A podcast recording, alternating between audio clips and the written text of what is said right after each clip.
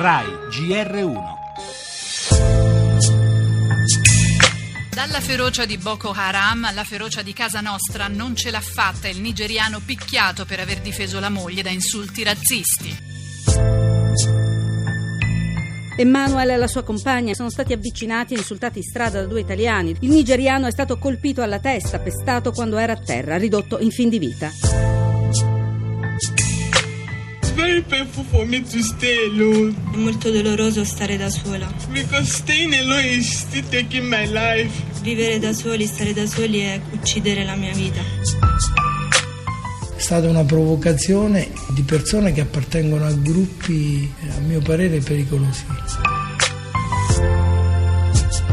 Voglio combattere questo clima di dire è successo, purtroppo no.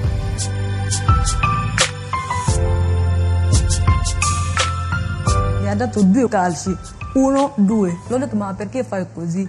Lei dice io faccio quello che mi pare, qui è Italia, il nostro paese. Negrasa di merda, vai, tu- vai al tuo paese. porco negro. Allora questa parola mi ha ferito tanto. A sei anni l'ho trovato nella vasca che puliva la pelle per far andare via lo sporco, perché i compagni hanno detto che lei era nera e sporca. Mi posso dire che mi fa male il cuore ancora a parlare di queste cose.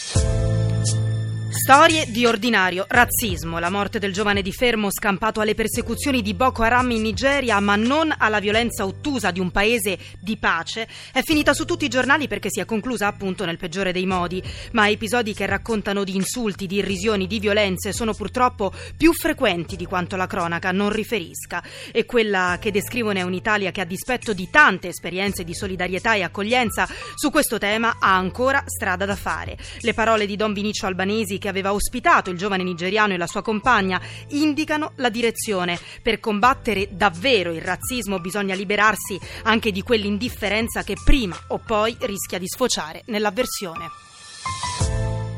In primo piano nel nostro giornale poi ancora la vicenda banche, il Premier Renzi rassicura nessun rischio per i risparmiatori, torneremo poi sugli arresti per le infiltrazioni mafiose negli appalti Expo e sugli sviluppi dell'inchiesta relativa alle tangenti nei ministeri. Alfano resta nella bufera e anche se il PD blinda il ministro, dentro l'NCD ci sono forti tensioni. Per la cronaca la violenta esplosione di una palazzina vicino a Potenza, ci sono delle vittime, gli esteri, l'ex premier inglese Blair sotto attacco per la guerra in Iraq. Parleremo poi degli allarmanti dati sugli sprechi alimentari infine lo sport europei 2016, il Portogallo in finale.